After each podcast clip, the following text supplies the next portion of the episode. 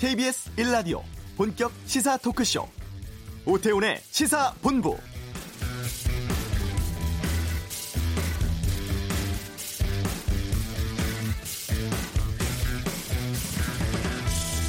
국민이 물으면 정부가 답한다는 국정 철학을 반영하기 위해 도입한 소통 수단이 바로 청와대 국민청원입니다. 문재인 정부 출범 100일을 맞이해서 지난해 8월 신설됐는데요. 30일 동안 20만 명 이상의 동의가 모이면 장관이나 수석비서관 등 정부 관계자의 공식 답변을 30일 이내에 들을 수 있습니다. 국민들이 분노를 털어놓거나 억울함을 호소하고 공감을 나누는 공간의 역할을 하기도 합니다만 사회적 갈등을 조장한다거나 편협한 민원, 장난성 의견, 특정인에 대한 과도한 공격 등의 부작용도 나타나고 있기도 하는데요. 오태훈의 시사본부 잠시 후 핫뜨는 청원에서 올 한 해 청와대 국민청원을 되돌아보는 시간 갖겠습니다. 전국 현안 두고 펼치던 전직 의원들의 빅매치 각설하고는 청와대 압수수색과 특감반 논란 등 현 정치 상황에 대한 여야의 날카롭고 다양한 의견 듣겠습니다. 노변의 시사법정 2018년 기억에 남는 판결들 짚어보겠습니다. KBS 라디오 오태훈의 시사본부 지금 시작합니다.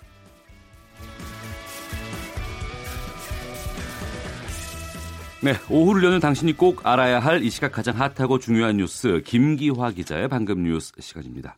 KBS 보도국 김기화 기자 어서 오십시오. 안녕하세요. 전 청와대 특별감찰반원이었던 김태우 수사관에 대해서 대검이 해임을 요청하기로 했어요. 네, 대검찰청 감찰본부가 이 감찰 결과를 발표한 건데요. 네. 어, 해임을 요청하기로 했습니다. 그 그동안의 의혹들이 어느 정도 사실로 드러났기 때문인데요. 하나하나 짚어보면 먼저 대검은 김 수사관이 이 과학기술정보통신부 사무관 자리에 특혜성 임용을 시도했다라고 봤습니다. 그 과기동 정통부 장관 등에게 이 감찰 실무 전문가 채용이 필요하다면서 예. 자기가 이제 가려고 어. 5급 사무관 직위를 새로 만들도록 유도한 것으로 확인이 된 겁니다. 그 김태우 수사관은 자신은 6급이었잖아요. 그렇죠. 그런데 어. 5급 사무관 직위를 새로 만들어 가지고 자기가 거기에 가려고 한 겁니다. 음. 그리고 이 골프 향응을 받은 것도 어, 사실로 드러났습니다. 또 이 건설업자 최 씨 등으로부터 다섯 차례에 걸쳐서 이 골프 접대 등 260만 원 상당의 향응을 받은 것이 맞다라고 밝혔고요. 네. 그리고 이 최 씨가 연루됐던 경찰 수사에 아, 김 수사관이 개입하려 한 정황 이것도 맞는 것으로 확인됐습니다. 최 씨로부터 이 사건 무마 청탁을 받고 어, 김 수사관이 경찰청 측 특수수사과장을 접촉하려고 했고 사건 기록을 보여달라라고 요구한 것도 사실로 드러났습니다. 네. 그 의혹으로 제기되어 왔던 여러 가지 비위 행위들이 대부분 사실로 이번에 드러난 건데. 네. 그 우윤군 주 러시아 대사가 천만 원 받았다. 이 첩보를 SBS에 또 제공을 했다고요? 그렇습니다. 이게 그래서 SBS가 그때 뭐, 뭐 탑뉴스로 보도를 했었는데 단독 보도라고. 네. 근데 이건 이제 개인 비위는 아니지만은 이건 또 비밀 누설에 해당하거든요. 그래서 이 감찰본부가 우윤근 주 러시아 대사가 천만 원 받았던 첩보를 SBS 제공한 것은 비밀 엄수 의무 위반에 해당한다라고 판단했습니다. 하지만 이 감찰본부는요, 뭐 관련해서 수사가 이미 진행 중이기 때문에 네. 아, 별도로 수사 의뢰는 하지 않겠다라 밝혔습니다. 어, 이에 대해 김 수사관은요 감찰 결과 중에서 사실과 다르고 납득하기 어려운 부분이 있다라면서 징계 절차에서 앞으로 시시비비를 가려보겠다라는 입장을 밝혔습니다. 네, 이런 것과 관련해서 자유한국당이 네. 환경부가 산하기관 임원들의 사퇴 동향을 문건으로 만들어서 청와대 보고했다, 블랙리스트 있다 이렇게 폭로를 했었는데 그렇습니다. 그 문건이 그 김태우 수사관의 요청으로 환경부가 작성했다고요? 그렇습니다. 이거 관련해서 뭐 이거 탄핵감이다 뭐 이런 얘기까지 하고 있는데 환경부가 이 문건을 작성한 거는 지난 1월 중순입니다. 당시 김태우 수사관이 어, 환경부 감사 담당관실에 전화를 해서 사퇴 동향 파악을 요청하면서 시작된 건데요. 당시에 한국환경공단, 뭐 국립공원관리공단 이런 산하 8개 공공기관의 이사장, 본부장 등의 임원들의 사퇴 여부를 쭉 정리한 겁니다. 네. 그래서 또 이 환경부 출신 어, 지방선거 출마 예정자 그리고 대구 환경청의 환경 영향 평가에 대한 직무 감찰 결과도 김 수사관한테 정리해서 넘겼던 겁니다. 네. 그 자유한국당은 이 문건이 청와대 민정수석실에 보고가 됐고 또 문재인 정부에서 처음으로 확인된 블랙리스트다 이렇게 주장을 했었잖아요. 네. 그래서 청와대도 어제 공식 입장, 을 내놨는데요. 네. 어, 조국 민정수석과 민정수석실 4명의 비서관, 특감 반장까지 아무도 이 자료를 보거나 예, 보고 받은 적이 없다라고 입장을 밝혔습니다. 네. 쉽게 말해서 이 김 수사관이 본인이 알아서 어, 조사를 하고 본 것이라는 얘기죠. 네. 국회 쪽으로 가보겠습니다. 김영균법, 유치원 3법 놓고 막판 조율을 했는데 절충점을 어제까진 찾지 못한 상황으로 알고 있었어요. 제가. 네. 오늘 오전에 협상 뭐 하지 않았습니까? 하고 있는데 지금도 하고 있는 것으로 전해졌습니다. 아, 직까지 지금 본회의 뭐 2시간도 안 남았는데 아직까지도 위, 그 김용균법으로 어, 불리고 있는 그 산업안전보건법 개정안 그리고 예. 사립유치원 비리 근절을 위한 유치원 3법 모두 아직 상임위도 넘지 못했습니다. 지금 뭐 오전에 다시 뭐 여야 교섭단체 3당 원내대표가 만났는데 아직까지 합의 소식이 나오지 않고 있습니다. 지금 뭐 사업주에 대한 책임 강화 또 과징금 부과액 상향 등 이런 것이 좀 쟁점인데요. 네. 여야가 네. 입장을 좁히지 못하고 있고 또 아 이거 공청회를 열어서 다시 얘기하자라고 한국당이 또 뭐 추가 제안까지 하면서 음. 지금 협상이 지금 계속 공전하고 있습니다. 유치원법은요? 유치원법은 지금 오후 1시로 어, 교육위 회의를 또 연기했습니다. 이찬열 교육위원장은요, 이렇게 계속 합의가 이루어지지 않으면 신속 처리, 어, 패스트 트랙을 적용할 수 있다. 이런 입장도 밝혔죠. 네. 이런 상황이면 본회의는 예정대로 열릴 수 있습니까? 원래 이 패스트 트랙으로 처리해 버리면 한국당은 이거 뭐 본회의 보이콧하겠다 이런 식으로 나경원 원내대표가 얘기한 바가 있죠. 네. 네 그럼에도 불구하고 이 두 법안의 상임위 의결과 별개로 오늘 본회의는 열릴 것 같습니다. 이 본회의를 열어서 법사위 통과했던 80개 안건 이걸 처리하겠다. 이 문희상 국회의장이 강력한 입장을 밝혔고요. 네. 또 민주당 홍영표 원내대표도 이들 법안 처리라도 하겠다라고 밝혔기 때문인데요.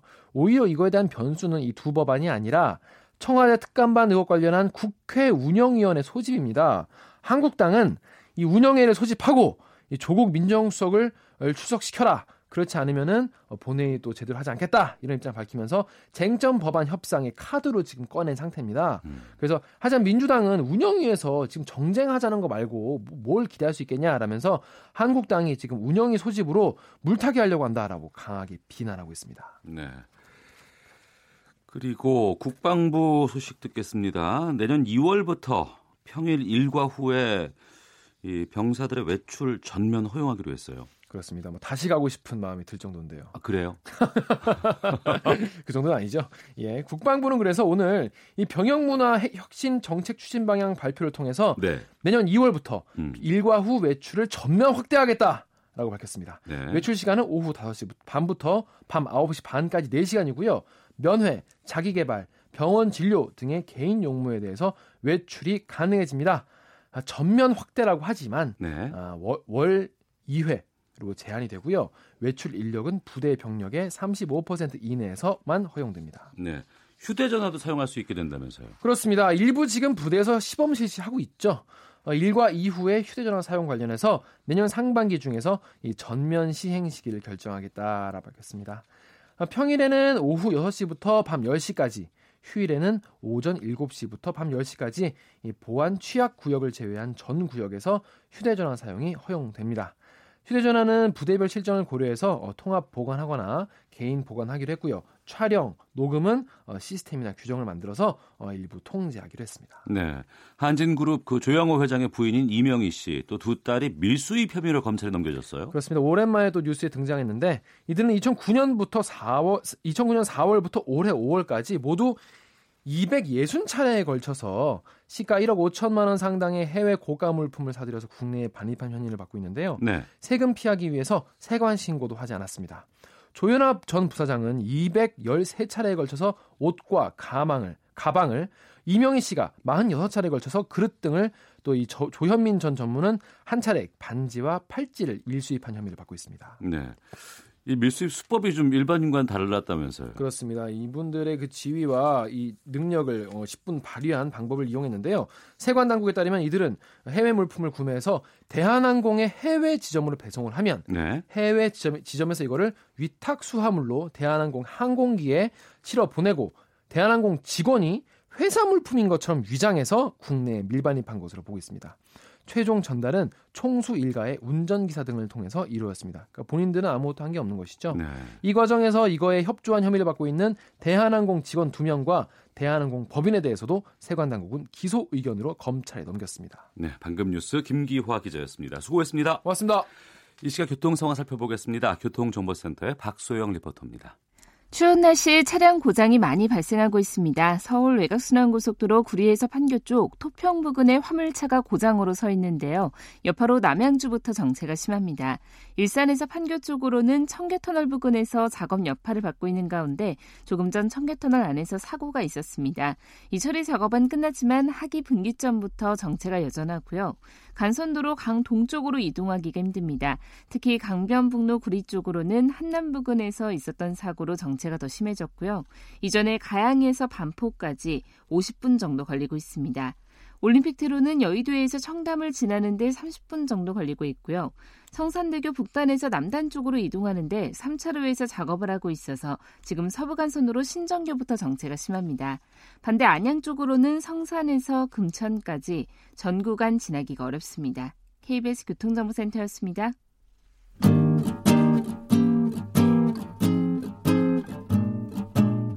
KBS 1라디오 오태훈의 시사본부 여러분의 참여로 더욱 풍성해집니다. 방송에 참여하고 싶으신 분은 문자 9730번으로 의견 보내주세요. 애플리케이션 콩과 마이케이는 무료입니다. 많은 참여 부탁드려요. 네, 오태훈의 시사본부 듣고 계신 지금 시각 12시 31분 지나고 있습니다. 매주 목요일 저희가 핫 뜨는 청원이라는 코너를 진행하고 있죠. 오늘은 올 한 해 청와대 국민청원을 좀 되돌아보는 시간으로 특집으로 준비를 했습니다. 어, 항상 와주시는 분 KBS 보도국 시사데스크의 김정환 기자 와주셨고요. 네, 안녕하십니까. 예. 그리고 특별한 분을 좀 모셨습니다. 저희 시사본부 첫 방송하는 날 전화로 인사를 해주셨던 분인데 당시에는 청와대 뉴미디어 비서관이셨고 지금은 청와대 디지털 소통 센터장을 맡고 있습니다. 정혜승 비서관 자리하셨습니다. 어서 오십시오. 예, 안녕하세요. 정혜승입니다. 네. 실물은 제가 처음 뵀습니다. 아, 네. 올해 이제 닷새 정도 남은 것 같아요. 어, 정 비서관께서는 2018년 어떻게 돌아보실까요? 어려운 질문이에요. 사실 18년 너무 많은 일들이 있었다고 누가 그러더라고요. 역사책에 나중에 기술을 할때 네. 순서를 매기라 그러면 다 헷갈릴 것 같다고. 음. 그러니까 사실은 뭐 정상회담, 북미회담, 그다음에 여러 가지 이슈가 있었고 그 역사의 격변기를 살고 있구나, 혹은 그 평화가 새로운 기회가 되고 새로운 미래로 들어오는 그 시점이구나라고 하는데 눈 깜짝할 사이에 지나갔고요. 예. 어, 업무적으로 사실 제가 이제 청원을 담당하다 보니까 올 한해 청원에 대해서 정말 많은 관심과 참여를 해주셔서 그것을 어떻게 이끌고 가느냐 이제 정말 열심히 달려온 것 같습니다. 네. 네. 김종환 기자께서 뭐 질문 있으시다면서요? 네, 이 디지털 소통센터 뭐 이름 봐서는 대충 짐작은 하겠는데 구체적으로 어떤 일을 하는 곳인지 좀 청취자들께 좀 소개해 주시죠. 그 청와대의 그 국민소통 수석실에 예. 현재 6개의 비서관실이 있습니다. 음. 홍보기획, 뭐 국정홍보, 대변인실, 춘추관, 해외 언론, 그리고 원래는 뉴미디어 비서관실이라고 저희가 있었는데 이번에 이름을 바꿨습니다. 네. 즉 디지털 뉴미디어 디지털 뭐 이해를 하시겠지만 새로운 미디어 환경에서 국민과 직접 소통을 할 수 있다면 조금 더 적극적으로 열심히 해보자라고 해서 그 만들어진 비서관실이고 전 정부에서도 있었습니다. 네. 예 그리고 사실 어떤 언론에서 저를 뭐 청원 담당 비서관 이렇게 소개를 해주셨던데 저희가 청원만 하는 건 아니고요. 국민과 직접 소통을 하면서 사실 이제 예컨대 뭐 대통령님 시정연설 할 때 파워포인트 콘서트로 뒤에 이제 그 예, 예, 예. 한다든지 많이 달라졌다는 예, 예, 평가 그런 받았잖아요. 거라든지 저희가 이제 어, 청와대가 라이브를 해라고 이제 네. 11시 30분 청와대입니다. 그래가지고 음. 생방송 저희가 온라인 라이브로도 국민들과 한번 소통을 해봤고요. 예. 뭐 각종 영상이라든지 뭐 친절한 청와대라는 시리즈도 그러니까 저희가 할 수 있는 거의 모든 시도를 다 하고 있습니다. 뉴 음. 기존 미디어에서 이제 하시는 것들도 있지만 그래서 이제 뭐 안물안궁 시리즈도 이 기회에 홍보를 좀 해보자면 2030 그 저희 동료들이 만들어주는 그런 안물안궁이요? 예, 안 물어보고 안 궁금한 일들을 청와대에 대한 얘기들을 알려드리는 아. 그런 것도 있고 그다음에 그 청쓸신잡이라든지 예. 이제 그런 기획 컨텐츠도 저희 쪽에서 며칠 전에 유튜브에서 있습니다. 봤습니다. 아, 보셨습니까? 네. 네. 재밌게 봤어요. 예. 예. 어떻게 하면 조금 더 국민의 눈높이에서 국민이 좀 듣기 쉽게 음. 소통할 수 있을까 계속 고민하는 그런 조직입니다. 네. 어, 그런 여러 가지 소통 채널 가운데 가장 주목되는 것은 아무래도 이제 국민청원이 아닐까 싶은데요.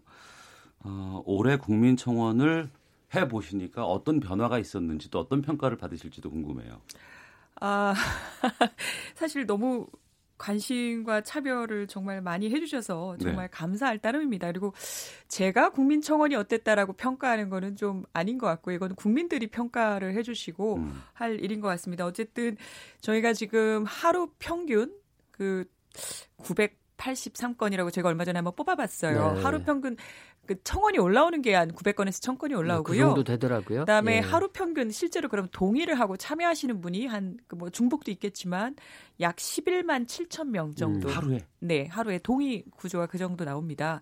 그래서 저희가 이렇게까지 참여를 해주시고 하는 덕분에 지금 아, 작년 8월 말에 시작을 했는데 네. 아, 73개가 20만을 넘었고 그 중에 어. 저희가 60 68개를 답변을 어제 또 이제 했습니다. 어제까지 해가지고 68개를 답변했습니다. 그 이제까지 청원 올라온 것만 보니까 36만 8천 건이 넘더라고요. 근데 예. 이렇게 청원이 엄청 많은데 자 이거 분류도 해야 되고 모니터링도 해야 되고 답변 준비도 해야 되고 정말 일이 많으실 것 같아요. 이게 어떻게 운영하고 계세요? 어, 지금 저희 담당자들을 갈아놓고 있다. 이렇게 답해 달라고 저희 방에 그 청원 요정이라고 불리는 저희 담당 행정관이 있습니다. 네. 근데 그 행정관이 아 그렇게 하고 있다고 얘기해 주세요. 어. 이렇게 얘기를 하던데 같이 어 이거 뭐라고 하지? 막 이렇게 얘기를 했거든요. 근데 사실 저희가 전담 직원이 있지 않습니다. 어. 저희 원래 디지털 소통센터 뉴미디어 비서관실이었고요. 다양한 소통을 하는 과정에서 저희 이제 사실은 SNS를 통해서도 청와대 소식 직접적으로 대통령 소식 청와대 소식 그렇죠. 전하는 일도 굉장히 많아요. 카톡으로도 많이 받 받아보고요. 예, 카톡도 예, 예. 저희 쪽에서 나가는 겁니다. 예, 음. 그 친구를 맺어주세요. 카카오톡 플러스 친구에 문재인 대통령 찾으면 되는데 고맙습니다.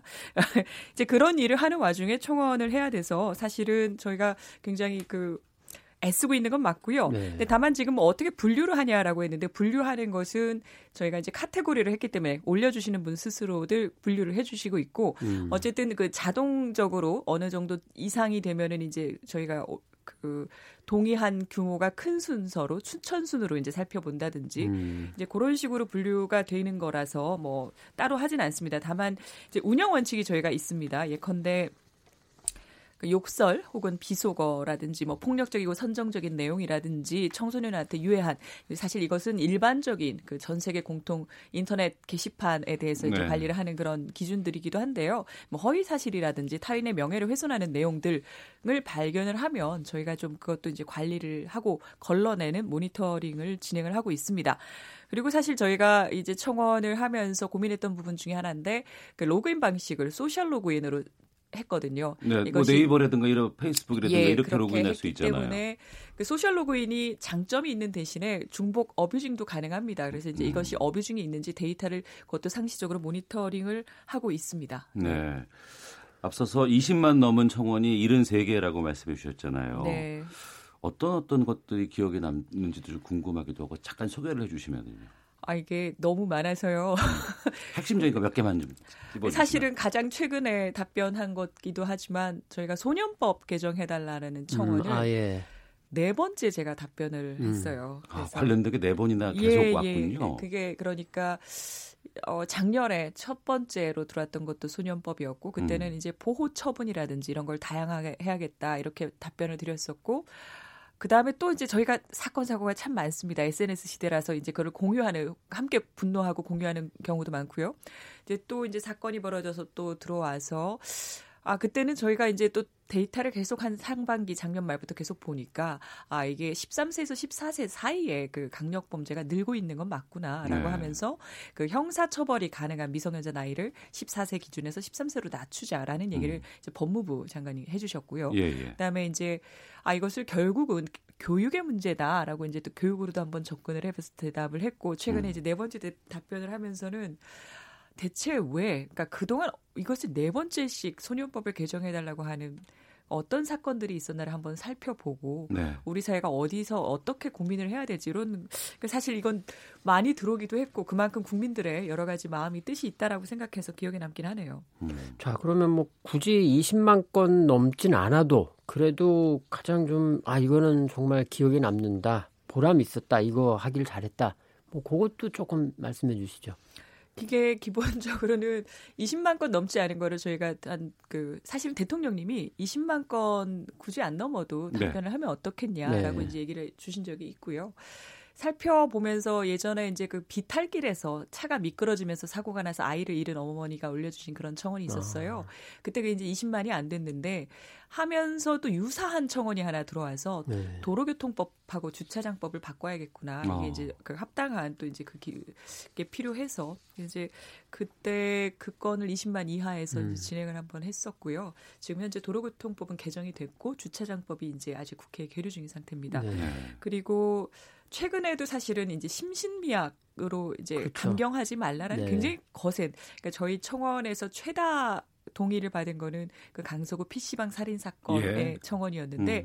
또 심신미약으로 감경해 주지 마세요라는 예. 청원이었고 이제 그 사건을 계기로 당시 유사한 그 심신미약 안 된다라는 이게 정말 국민 정서 굉장히 강합니다. 그러니까 저희의 뜻이 그동안의 법제도와 좀 괴리가 있지 않았나. 음. 예전에는 좀 용인되던 것이 이제는 그것이 관대해질 수 없다라고 하면서 그 포항에서 약국에서 살인 사건이 네, 하나 있었는데 그것도, 네. 사실은 네. 다른 심신미약 사건과 함께 그거는 심신미약 실제로 그 언급이 되는 사건이었거든요. 이제 그렇게 해서 20만 이하에서도 그 하고 있는데 사실 아까 말씀드렸다시피 저희가 한 1년 조금 넘어 1년 반 이제 돼가는 중인데 한 70개 하다 보니 네.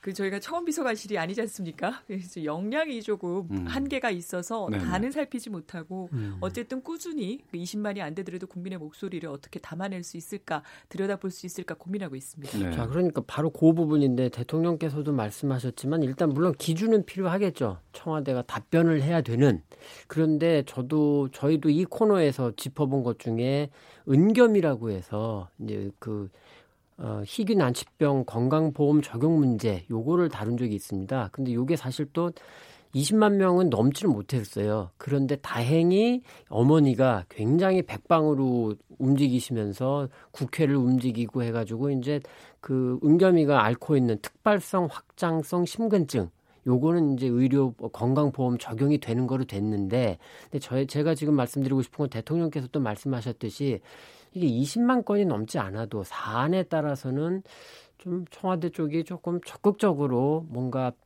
답변을 하는 게 소통을 좀 더 강화한다. 이런 취재도 맞지 않을까 이런 의견도 있더라고요. 어, 기준을 어느 정도 세운 거는 저희가 이제 나름의 그 운영의 이제 기준이 될 테지만 말씀하신 대로 20만 이하도 하고 싶은데 저희가 좀 못 챙기는 부분도 있고요. 근데 음. 다만 청원을 이제 하면서 제가 느낀 거는 청원이 이제 하나의 공론장이지 않습니까? 이 공론장을 만드는 게 청와대가 뭐 답변을 한다고 뭔가 제도가 바뀌는 게 아닙니다. 이게 청원에서 이제 사람들이 국민들이 뜻을 모아주면 그것에 대해서 언론도 관심을 가져주시고 거기에 대해서 입법부도 사법부까지도 관심도 가져주시면서 제도를 함께 바꿔나가거나 법을 바꾸거나 아니면 지금 말씀하신 것처럼 어쨌든 그 건강보험에서 이제 그것을 좀 더 개선한다든지 이런 식으로 변화를 만들어 가고 있는 것 같아요. 그러니까 예전에 보니까 무슨 토익제도 개선해달라라는 청원이 그건 절대 20만 넘기지 않았는데 네. 그 토익위원회에서 이제 또 아 그럼 그거 필요한 부분이다라고 개선을 한다든지 사실 국민들의 힘이라고 생각을 하는데 국민들이 청원을 통해서 여러 가지 의견을 모아주시니까 이제는 정부에서 20만이 굳이 넘지 않더라도 미리 아 이걸 한 번씩 점검을 하는 계기가 되더라고요. 음. 그래서 이제 저희가 이제 한때 청원 AS 열심히 좀 해보려고 했는데 좀 더 열심히 해야겠지만 청원으로 인해서 저희가 한번 답변을 하고 답변할 때 되게 보면은 아 실태 조사를 해보겠습니다. 네. 한 번에 다 해볼 풀어볼 수가 없기 때문에 이제 그렇죠. 차근차근 네. 이런 사안이네요라고 이제 챙겨 보겠습니다라고 하게 답변 드리는 경우도 있는데 그 이후에 보면 실제로 법이 바뀌고 제도가 바뀌고 혹은 그 20만 안 되더라도 정부에서 관련 사항을 챙겨 본다거나 이런 일들이 이루어지고 있어서 이거 꼭 답변을 하나 마냐 이제 그런 문제도 이제 아닌 것 같다. 어쨌든 그 최선을 다해보겠다라고 말씀드려야겠네요. 네. 그 청원이 올라오고 나면은 그 수석들이라든가 장관들이 직접 답변을 하잖아요. 방송으로. 네. 그 협조는 잘 되고 있어요. 아, 협조를 정말 잘해 주셨기 때문에 예, 저희가 예. 70번까지 왔습니다. 어. 예. 근데 사실은 이제 수석님이나 혹은 비서관님, 그다음에 이제 장관님들에게 되게 요청을 드리고요. 네. 수석님은 저희가 조국 수석님이 처음에 이제 첫 답변 그 그때 당시에 사회수석님이던 우리 김수현 정책실장님이랑 같이 음. 소년법을 가지고 얘기를 작년 9월에 해주셨고요. 이후에는 이제 장관님들이 굉장히 그 각 부처 일이 많지 않습니까? 사실 청와대가 다 할 수 있는 건 아니잖아요. 네네. 그래서 이제 박상기 법무장관님이라든지 난민법 청원도 박 장관님이 해주셨지만 뭐 김현미 국토부 장관님이라든지 혹은 민감용 경찰청장님도 어. 정말 많이 도와주십니다. 경찰청 이슈가 많습니다. 예, 그래서 이제 그 장관님들도 많이 도와주시고 음. 비서관님들도 꼼꼼하게 챙겨주셔서 사실 청원이 아까 디지털 소통센터가 어떻게 다 하겠습니까? 저희가 전담자가 있는 것도 아닌데 그래서 사안이 생기면 기본적으로는 관련 비서관실과 협의를 하고 관련 부처와 여러 부처가 같이 모여서 이게 이제 부처를 넘나드는 일들이 훨씬 많거든요. 음. 이제 그런 것들을 논의하는 이제 그 과정에서 다들 많이 그 적극적으로 협력이 가능했기 때문에 여기까지 올 수 있지 않았나 보고 있습니다. 네.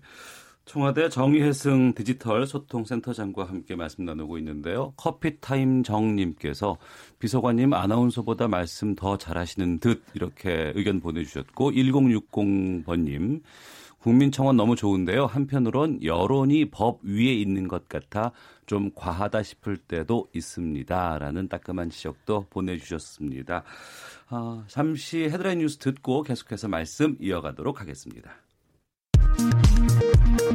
여야 교섭단체 3당 원내대표들은 오늘 오전 회동을 하고 올해 마지막 국회 본회의에서 이른바 김용균법으로 불리는 산업안전 보건법을 처리할지 여부를 오후 3시 각 당 정책위 의장 한노희 간사 6인 회동에서 논의하기로 했습니다.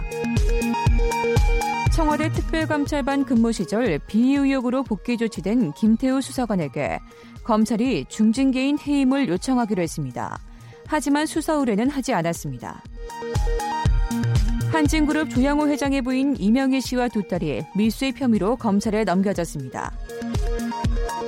태국 골프장에서 강물에 빠져 실종됐던 한국인 두 명 가운데 한 명이 사망한 것으로 최종 확인된 가운데 다른 한 명으로 추정되는 시신이 발견돼 현지 경찰이 신원 확인 작업을 벌이고 있습니다.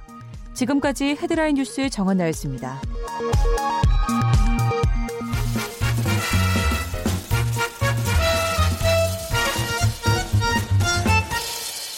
오태훈의 시사 본부.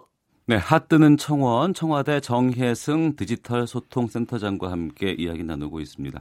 김종환 기자 또 질문하실 거 있으면 좀 해주시죠. 네, 뭐 사실 청원이 너무 많아가지고 이거를 꼼꼼히 뒤져 본다는 것 자체가 저도 해보니까 거의 불가능하다. 그거를 저도 공감은 하는데, 근데 또 이런 것도 있더라고요. 청원들이 아까도 잠깐 말씀하셨지만 한 주제 똑같은데 여러분이 또 올리는 그런 경우도 있고.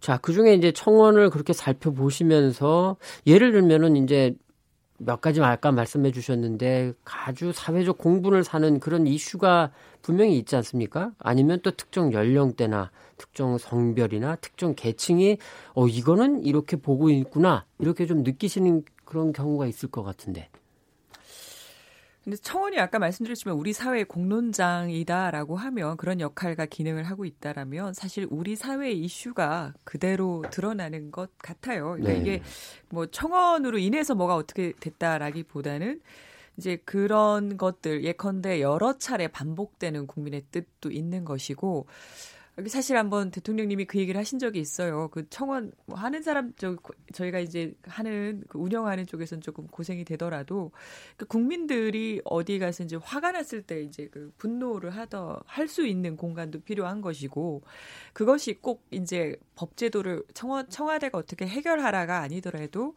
얘기를 할 수 있는 곳이 필요하지는 않겠냐. 이제 이런 얘기를 해주신 적이 있었는데 만약에 청원이 없었다면 그런 갈등들이 아까 이제 말씀하셨지만 정말 그런 갈등들이 청원이 없다고 해서 안 보일 수 있거나 좀 덜 보일 수는 있는데 없는 건 아니잖아요. 그렇죠. 예. 예. 그렇다면 그 드러나지 않은 것보다는 좀 공론장에 끌, 끄집어내서 얘기를 하는 그런 것들도 괜찮지 않나. 그리고 사실은 저도 되게 난감한 게 이제 삼권 분립에 대해서 이제 사법부나 국회 입법부의 이슈를 가지고 저희한테 답변을 해달라라고 하면 처음에는 아 잘 모르시나 보다. 그러니까 어떤 교수님이 그런 얘기를 하신 적이 있어요. 서울대 이준웅 교수님이 아 사람들이 삼권 분립에 따라서 청와대가 할 수 있고 없는 것들이 있다라는 것을 학습하는 계기가 되고 있다. 이런 얘기를 한번 그 어디서 인터뷰를 하셨던데 네. 네. 그런 학습 과정을 거치는구나라고 처음엔 생각을 했다가 요즘은 또 어떤 생각을 하냐면 아 이게 청와대가 결코 해결할 수 없다라는 거를 알면서도 뜻을 모아주는 또 그런 배경과 뜻이 그런 것이 이제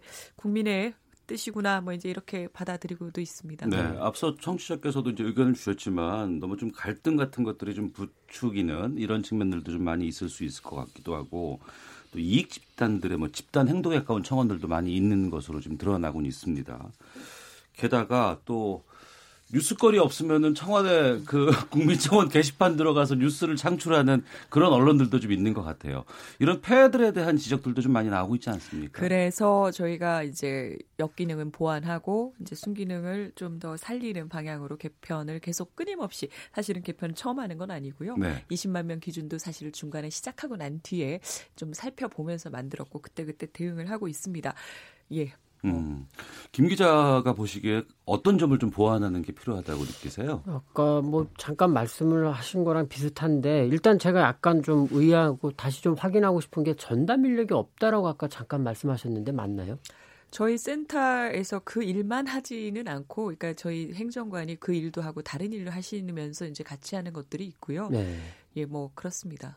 자, 그런데 그러다 보니까 생기는 일 같은데 아까 잠깐 말씀하셨지만 욕설, 비속어, 폭력적이거나 선정적이거나 허위 사실이나 명예훼손 이런 거는 거르려고 한다라고 하셨고 또 일부 청원에는 이렇게 그 뭐 돼 있는 표시가 돼 있는 것도 있긴 있는데 근데 그게 여의치 않은 글들이 상당히 많다 라는 생각이 많이 듭니다. 그러니까 예를 들면은 뭐 방송에서는 이제 부적합한 말이 나왔을 때 뭐 무음 처리하거나 삐 하고 처리를 하는데 청원도 그런 게 좀 필요하지 않을까라는 생각이 들더라고요. 그러니까 이거는 글이라고 하기에는 물론 아까 대통령께서도 말씀을 하셨다고는 하지만 그래도 국민들이 와서 보는 공론의 장인데 거기에 적절하지 않은 평언과 음. 욕설 이런 게 그리고 때로는 이 정치적으로 저주에 가까운 이런 표현들이 상당히 많더라고요. 그래서 저희가 그런 부분들을 조금 아까도 말씀드렸지만 운영 원칙에 따라서 숨김 처리하거나 삭제하는 일이 꽤 많고요. 네.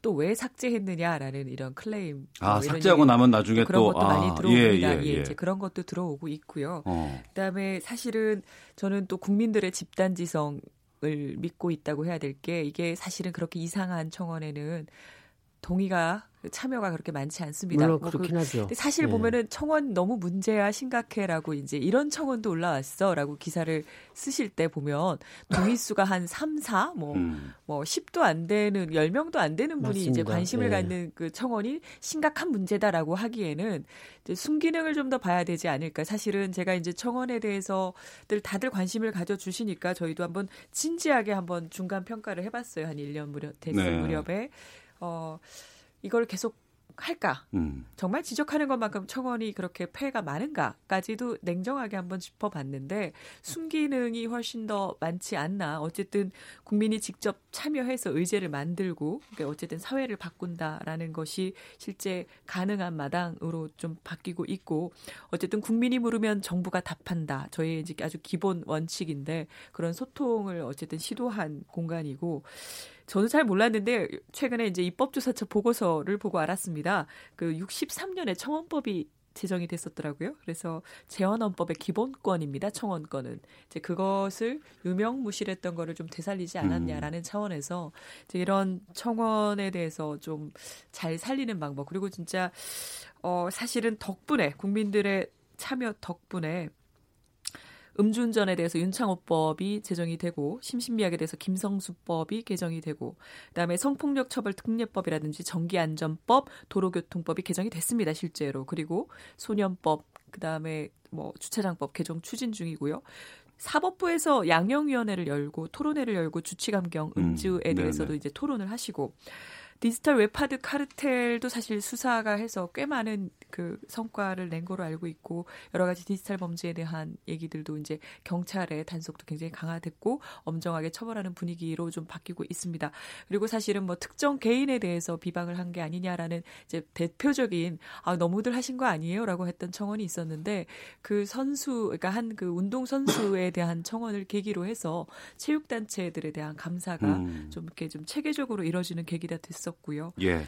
그 내년에 개편할 좀 큰 방향 같은 거 있을 것 같아요. 이제 점검도 하셨고 좋은 네, 방향으로 간다고 하셨습니까? 예. 아 근데 정말 순기능은 살리고 역기능은 네. 보완하는 법. 그다음에 아까 말씀하셨지만 그렇다면 그 이게 뭐 정말 많은 사람들이 동의하지 않거나 관심이 없는데도 드러나서 생기는 문제들도 있어서 이런 건 어떻게 좀 보완할 수 있을까 보고 있습니다. 그러니까 아까 잠깐 말씀하셨지만 너무 글을 남기기가 쉽다라는 지적도 있습니다. 이게 소셜로 하다 보니까 글을 남기기가 쉬워서 좀 이건 아니다 싶은 청원 아닌 청원 같은 그러니까 제 입장에서는 보다 보니까 이거 조금만 더 지나면 청원 피로증이란 얘기도 나올 수 있겠다. 그런 생각도 좀들 어... 정도였고요. 필요하실 수도 있고요. 만약에 필요하다면 그 다음에 이제 저희가 그 전에 사실 사전적으로 보완을 하고 바꿔야겠지만 있을 수 있는 일이라고 생각을 합니다. 그렇지만 지금 말씀하신 거는 이제 로그인 방식에 대한 얘기들을 그렇죠. 많이 주시는데 어 청원법이 63년에 제정됐다고 말씀을 드렸지 않습니까? 네. 네. 국회에도 청원이 있고 각 부처에도 다 청원이 있습니다. 이것은 그 권익위에서 운영하는 국민신문고 외에도 청원 코너가 다 있습니다. 근데 사실 우리 국민들은 그런 청원이 있는지 잘 모르고 있거든요. 잘 안 들어가게 되고요. 예, 잘안 네. 들어가고 어렵습니다. 지금도 몇 개 부처에 들어가 보면 실명 인증을 하라고 이제 요구를 그렇죠. 하는데 그 굉장히 그 높은 그 장애물입니다, 사실은. 그래서 사실은 가급적 쉽게 접근을 하는 것이 맞지 않나. 음. 2012년에 헌법재판소에서 제한적 본인 확인제라는 실명제를 위헌 결정을 하면서 왜 이것이 실명 인증이 그렇게 오히려 국민의 권리를 제한하는가에 대해서 구구절절하게 이제 설명하신 바가 있습니다. 그러면 어느 분이 청원을 글을 올렸다. 그러면은 이 청와대에서도 이분이 누군지 전혀 저희는 정보를 없나요? 갖고 있지 않습니다. 그러니까 청와대가 국민청원에 사실 예민한 부분 올리시는 분들도 있는데 그 정보를 네. 다 갖는 것도 다소 논란의 여지가 있다고 생각을 합니다. 현재로서는 그렇다면 말씀하신 대로 문제점을 어떻게 보완할 것인가 방향에서 음. 좀 보고 있습니다. 네, 알겠습니다. 이제 마칠 시간이 벌써 다 됐어요. 이제 정부 차원에서 앞으로 뭐 여러 가지 홍보라든가 뭐 디지털 소통 센터 어떻게 꾸려나갈 계획이신지 말씀 듣고 마무리하도록 하겠습니다. 아, 정말 미디어 환경이 많이 달라져서요. 저희도 네. 최선을 다하고 있지만 뭐 그리고 정말 기자분들이나 언론에서도 정말 열심히 하고 계시지만 이런 환경에서 저희가 어떻게 국민에게 조금 더 가깝게 다가갈 수 있을까, 어떻게 소통할 수 있을까 이런 부분을 좀 고민을 많이 하고 있고요. 무엇보다 저희는 홍보 수석실이 아니라 국민 소통 수석실인데 어떻게 하면 국민들의 목소리를 조금 더 뭐 청원도 굉장히 큰 계기가 됐지만 국민들의 목소리를 좀 더 경청하고 들을 수 있는 홍보를 해보고 싶습니다. 네, 네. 알겠습니다. 자, 핫뜨는 청원 오늘은 좀 특집으로 꾸며 살펴봤습니다. 지금까지 청와대 정혜승 디지털 소통센터장과 함께 말씀 나눴습니다. 올해 고생 많으셨습니다. 고맙습니다. 예, 고맙습니다. 수고하셨습니다. 자, 그리고 시사데스크의 김정환 기자도 한 해 동안 수고 많으셨습니다. 고맙습니다. 네, 수고 많으셨습니다. 예. 1부 여기서 마치겠습니다. 잠시 후 2부 각설하고가 있는데요. 아, 청와대 특감반 압수수색 감찰 결과 여기에 대해서 주 두 전직 의원들 어떤 생각 갖고 있는지 직접 확인해 보겠습니다. 노변의 시사법정 올해의 판결 되돌아보는 시간 준비했습니다. 뉴스 들으시고 2부에서 뵙겠습니다.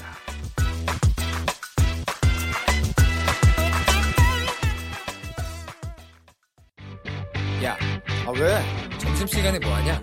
자야지. 야, 그러지 말고 이거 한번 들어봐. 아 뭔데? 지금 당장 라디오를 켜봐. 나른한 오후 깨울 시사 토크쇼. 모두가 즐길 수 있고 함께하는 시간. 유쾌하고도 신나는 시사 토크쇼. 오태훈의 시사본부.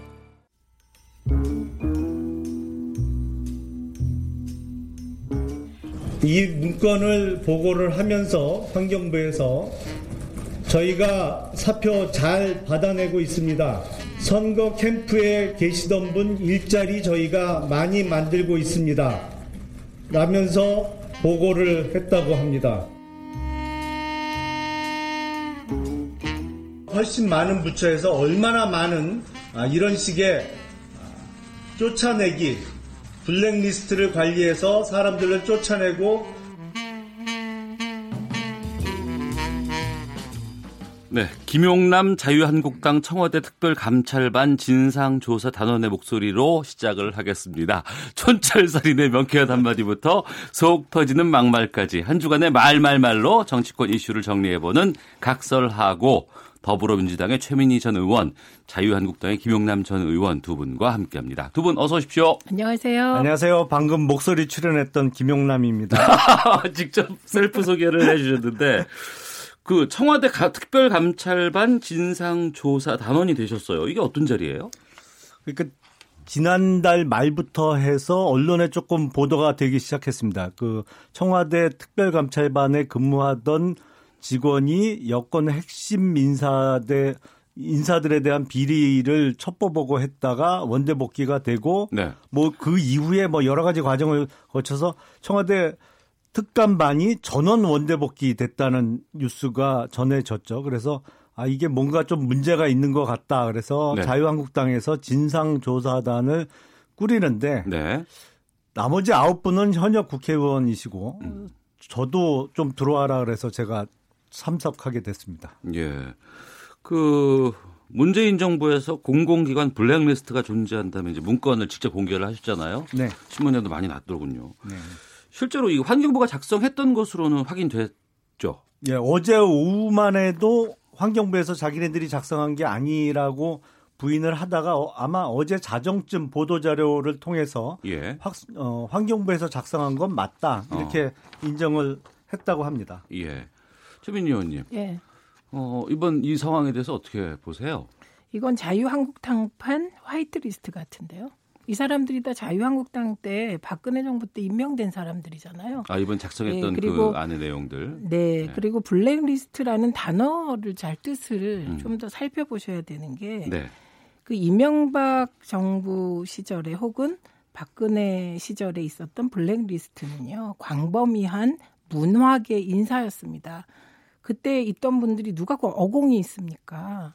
블랙리스트에 거론됐던 사람이 문성근, 명계남, 김미화, 이준기, 유준상 문화예술인들이거든요. 예. 또 김규리 예, 이런 사람들을 무려 문재인 지지 1만 명 예술인 그리고 안철수 팬클럽 작가 74명 그래서 교수, 시인, 안무가, 배우들을 광범위하게 블랙리스트화해서 사실 출연 못 출연 못한 분들도 많이 있거든요. 네. 그런데 지금은 어공 리스트더라고요. 어공 리스트. 어쩌다 공무원 대신 자유한국당 음. 쪽에서 그러니까 박근혜 정부 시절에 임명된 분들에 대해서 그 예를 들면 이분이 그만둔 경우 아니면 그만두지 않은 경우 그 어공들이 그 어공들에 대해서 뭐 그것을 환경부 차원에서 저는 뭐 볼 수도 있다고 생각합니다. 문제는 그 이후의 행동일 거라고 보고요. 네. 게다가 이거는 김태우가 환경부에 요청해서 작성한 것이잖아요. 음. 그래서 이걸 가지고 왜 그 속을 그렇게 드러내시는지 사실은 자유한국당에서 임명한 어공들 보호하려는 거 아닙니까? 김영남 의원님. 예. 어제 공개된 문건에 등장하는 인물이 24명입니다. 근데 네. 그 24명 모두 그 한국당이나 전 새누리당에서 임명한 사람은 아니고요. 원래 그 공공기관에 오래 전부터 근무해서 아, 임원까지 올라가신 분들이 대부분이고 이 문제의 심각성은 아, 이 문건의 내용을 통해서도 알 수 있지만 소위 그 캠코더 인사 그러니까 아, 문재인 캠프 코드 그리고 더불어민주당 출신들의 인사를 위해서 빈자리를 만들기 위한 인적 청산 작업이 조직적으로 이루어졌느냐 예, 아니냐가 예. 가장 핵심인 것이죠. 어. 그래서 어, 문재인 정부의 1호 공, 블랙리스트라고 제가 명명을 한 것이고요. 이게 지금 환경부나 청와대 입장은 이게 김태우 수사관의 요청에 의해서 작성된 문건이다. 뭐 이런 것 같아요. 예, 예. 자, 그것도 이제 사실관계를 확인해 봐야 되고 양쪽의 주장이 다릅니다만 이 문제의 핵심은 과연 캠코더 인사를 위한 인적 청산 작업이 있었느냐? 있었다면 누구의 지시에 의해서 이루어졌느냐가 가장 핵심이 돼야겠죠. 네. 근데 여기서 그러면 김태우 수사관이 이 인적 청산 작업을 요청했다고 대답을 할 거예요? 아니. 김태우 수사관은요. 6급 검찰 주사예요. 그러니까 이 문재인 정부가 저는 한 명의 주사에 의해서 좌지우지됐던 주사 정부라고 저는 생각하지 않습니다. 그렇게 믿고 싶지 않습니다. 그러면 적어도 이 문건의 내용상 현재 진행 상황을 보고하고 네. 사표 제출 요구에 대해서 반발하는 인사까지 그리고 그 인사의 동향까지 다 보고가 한 장에 들어가 있어요. 그렇다면 이게 누구의 지시에 의한 건지 어디까지 된다. 이루어졌는지 밝혀져야죠. 예, 네. 의원님 정확히 예. 하셔야죠. 오래 전부터 근무하다가 임원이 되었을 때 그거 아시잖아요. 그 임원이라고 표현하시면 안 되죠. 환경부 산하 기관에 정무직 자리들이 있는 겁니다. 그래서 그 정무직 자리에 대하, 대해서 무엇인가 문건이 나온 거지 마치 공무원이 임기가 있는데 그 공무원의 정년 안에 있는 사람을 어떻게 했다는 식으로 말씀하시는 거 하시면 안 되고요. 음. 그래서 이미 공무원이었다고 하더라도 그거 임명 박근혜 정부에서 한 겁니다. 그걸 왜 부정하세요? 그걸 문재인 대통령이 과거로 돌아가서 임명하십니까? 그건 불가능한 말씀이시고요. 진짜 맞는 말씀 하셨는데 조직적으로 이루어졌는지가 중요합니다. 네. 이명박 특히 박근혜 시절에 블랙리스트 건은요. 김기춘 비서실장의 지휘 아래 장유, 조윤선 장관이 나서서 블랙리스트를 총지휘했다는 거 아닙니까? 그래서 이것은 사실로 확인된 사안이에요. 그런 조직성이. 그 다음에 캔코더 인사 말씀하셨는데, 어, 저는 어떤 정부가 들어섰을 때, 그럼 정권하고 생각이 같아야지 생각 안 같은 사람 임명하란 겁니까? 저는 그 이명박 정부에서 이명박 대통령의 어, 정치적 신념과 같은 사람을 임명하는 거 비난할 일 아니라고 생각합니다. 네. 그래서 꼭 코드가 맞아야죠. 이거는 뭐 다 역대 정부가 다 코드 맞는 인사한 거고 그건 잘한 일인데 다만 유능하냐 아니냐 이 부분은 어, 판단의 근거가 또 다른 판단의 근거가 될 것 같습니다. 그래서 기억 안 나세요? 이명박 정부 때 문화예술위원회 김정헌 위원장 쫓아낼 때 KBS 정현주 사장 쫓아낼 때 최시중 방통위원장이 김금수 KBS 이사장 만나서 강제로 거의 강제로 반강제로 그만두시게 하고 신태석 예. 교수 예. 어거지로 그만두게 했다가 법원에서 잘못했다는 게 판결 난 거 아닙니까? 예. 정영주 사장에 마무리해 대해서. 주시고요. 네. 그러니까 그렇게를 하지, 하면 안 된다는 겁니다. 그러면 최소한의 정무직 자리에 대해서 임기가 언제인지 그건 전 알아보는 거 아무 문제 없다고 생각합니다. 그래서 말씀 잘하셨는데 이후에 어떤 일이 벌어졌는지 뭐 알아봐야 되겠죠. 전부 알아보는 것까지 할 수 있다고 생각합니다. 네. 그 김태우 전 특감반원의 감찰 결과가 나왔습니다. 네. 이제 대검찰청 감찰본부에서 이제 뭐 해임을 건의했다고 지금 하는데 이 감찰 결과는 어떻게 보셨어요? 저는 약간 그 의외인 게 이게 예. 이미 사실이 아닌 것으로 밝혀진 내용까지 징계 사유에 포함이 됐더라고요. 저는 뭐 김태우 수사관이 골프를 몇 번 쳤는지 뭐 누구랑 밥을 먹었는지는 모릅니다만 네. 이미 그 징계 사유 중에 하나인 경찰청 특수수사과를 방문해서 어, 자신의 지인인 최모 씨에 대한 사건을 어, 물어봤다. 어, 이게 징계 사유에 네. 예, 포함이 돼 있는데 네. 이미 경찰청 특수사과에 방문했던 날 최모 씨와 관련해서는 전혀 언급이 없었다는 게 경찰청에서 확인이 됐거든요. 그래서 음. 이미 언론 보도도 나온 바가 있습니다. 근데 네. 이게 징계 사유에 포함이 된 것을 봐서 나머지 사유야 뭐 모르겠어요. 사실관계 제가 정확하게 모르고 우윤군 러시아 대사의 금품 수수 의혹에 대해서 이것을 언론사에 유출한 것이 과연 징계 사유가 될지가 좀 의문입니다만 아, 사실관계 확인이 제대로 안 이루어진 것 같고 가장 중요한 것은 대검에서 이러한 사유들에 대해서 수사 의뢰를 못 했다는 거예요. 네. 감찰본부에서 당연히 지금 하루라도 빨리 지금 어, 입막음을 하기 위해서 잡아 넣기 어, 위한 작업을 한다고 하면 네. 이게 당연히 수사 의뢰가 됐어야 되는데 이 뭐 향응 제공 받았다 뭐 이런 부분도 대가성이나 직무 관련성을 찾아내지 못해서 수사 의뢰는 못하고 그러니까 형사처벌은 못하고 징계에 그치게 됐다는 것은 아, 중요하게 봐야 될 포인트가 아닌가 싶습니다. 최민희 의원님.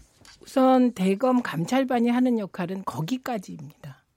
어, 대검 감찰반이 수사 의뢰를 하거나 이거는 또또 다른 단위에서 수사가 필요하면 수사 의뢰를 하고 고발할 거고요. 네. 네 그다음에 어, 지금 말씀하신 것 중에 저도 언론 보도를 보고 이상했던 게 있었거든요.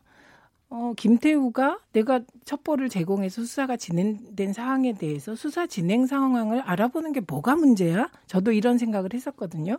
근데 그걸 알아보니 그렇지 않답니다. 아, 그래요? 일단 수사가 첩보가 근거가 있어서 수사로 넘어가면 그게 자기가 첩보를 제공했건 감찰반에서 제공했건 그 관련된 수사에 관해서 알아보는 것 자체가 금지되어 있다고 합니다. 네. 네 그래서 그게 이례적이었다는 거고요. 그 다음에 저는 좀 이상한 게 그 세 번째 항목이었거든요. 어. 두 번째 항목. 그러니까 특수감찰반에 가게 될때 네. 건설업자인 음. 최영령에게 감찰반 파견을 청탁했다는 부분이 있어요. 음. 그래서 최영령 그이라는 그 비리 건설업자라고 지금 되어 있는 분과 이 김태우 수사관은 어떤 관계기에 그리고 최영령은 어떤 힘이 있기에 어, 감찰반에 파견되는 어, 그것까지 이 사람한테 청탁을 했을까? 이 부분이 저는 제일 궁금한 부분입니다. 왜냐하면 그거는 청와대에서 픽업하는 게 아니거든요. 네. 검찰이 파견해 주는 건데 그 항목이 들어가 있더군요. 그래서 그들의 유착 관계에 대해서는 더 궁금증이 커졌습니다. 김영남 의원님. 만약에 그게 징계사유 제가 자세히 못 봤거든요. 근데 그 김태우 수사관이 건설업자인 최 땡땡에게 부탁해서 청와대 특감반에 파견을 가게 됐다면 저도 어떤 경로인지 궁금하죠. 궁금한데요. 네. 왜냐하면 이 건설업자 최 땡땡이 조국 민정수석하고 부산 무슨 땡광 고등학교 동문으로 알려져 있거든요. 네. 그 만약에 그게 징계 사유에 포함되어 있다면 이거 진짜 알아봐야겠는데요. 어떤 경위로 이게 건설업자가 청와대 인사를 좌지우지할 리는 없는 거고 청와대에 아니고. 있는 누군가에게 부탁을 해서 이 사람을 좀 음. 특감반으로 뽑아 달라고 부탁을 했다는 얘기밖에 안 되는 건데 누굴까요? 아니 이제 그러니까 제가 듣기에는 최땡땡이 그 부산 무슨 고등학교 동문이에요. 조국 민정수석하고. 아니고 이 사람이 몇 살인지 모르니까 그 최모 씨가 몇 학번인지도 모르는데 동문인 건 확실합니다. 저만 고등학교. 해도 우리 저 해화여고 나왔는데 해화여고 나온 사람이 한두 명이겠습니까? 음. 네, 그러니까 그거는 뭐 알아보시고 근거가 네. 있으면 얘기하시면 네. 될것 같고 정확히 얘기하면 건설업자 최모 씨에게 김태우가 특별 감찰관에 파견 갈 수 있도록 도와달라는 취지의 인사청탁을 했다는 게 들어 있어요. 네. 그런데 중요한 거는 특별 감찰관 파견이요. 그러니까 이거는 검찰에 로비를 했다는 의미입니다. 어, 네, 그래서 검찰 쪽에 뭐가 있게 이 사람이 일어나. 그러니까 이 부분은 되게 궁금한 개인적으로 네, 그런 부분입니다. 그 두 분께 좀 여쭙게요. 어, 검찰이 어제 청와대 반부패 비서관실하고 특감반 사무실을 이제 압수수색을 했습니다. 정식 수사에 착수한 지 이틀 만에 검찰이 움직이는 것인데 이번 전격적인 압수수색의 배경을 뭐라고 보실지 궁금한데 먼저 김영남 의원님. 예. 일단 전격적이지 않습니다. 그러니까 이명박 정부 시절에 벌어졌던 국무총리실 공직윤리지원관실 민간인 사찰 사건 관련, 관련해서는 그때 언론 보도가 이루어지자마자 검찰의 특수수사단이 꾸려졌고 그래서 최초 언론 보도로부터 일주일이 딱 되는 시점에 청와대 아, 어, 그저 공직윤리 지원관실 압수수색이 이루어졌거든요. 네. 근데 지금은 뭐 한 달도 훨씬 더 지났고요. 언론 음. 보도 시점으로 따지면 네. 그리고 이 압수수색에 있어서 중요한 게 내용일 텐데 지금 조국 민정수석실의 조국 민정수석의 사무실은 아예 압수수색 대상에서 빠졌어요. 음. 그러니까 지금 저희가 궁금해하는 것은 이게 보고가 어디까지 이루어졌느냐 그리고 네. 민간인 사찰과 블랙리스트 관련해서 윗선의 지시가 어디부터 내려왔느냐 이건데 아, 조국 민정수석은 아예 조사 어, 대상에서 제외된 것이 좀 의문이고 그리고 이미 특감 반원에 대한 피시나 이런 것을 전부 교체했다는 설이 있습니다. 그래서 이게 정말 교체하거나 아니면 디가우징이라는 어, 기법으로 복원이 안 되도록 만들어 놨다면 이거야말로 증거 인멸이 되겠죠. 네. 최민희 의원님. 의원님, 그 장정수 주무관이요. 이명박 정권의 조직적인 민간인 사찰을 공익 제보했습니다.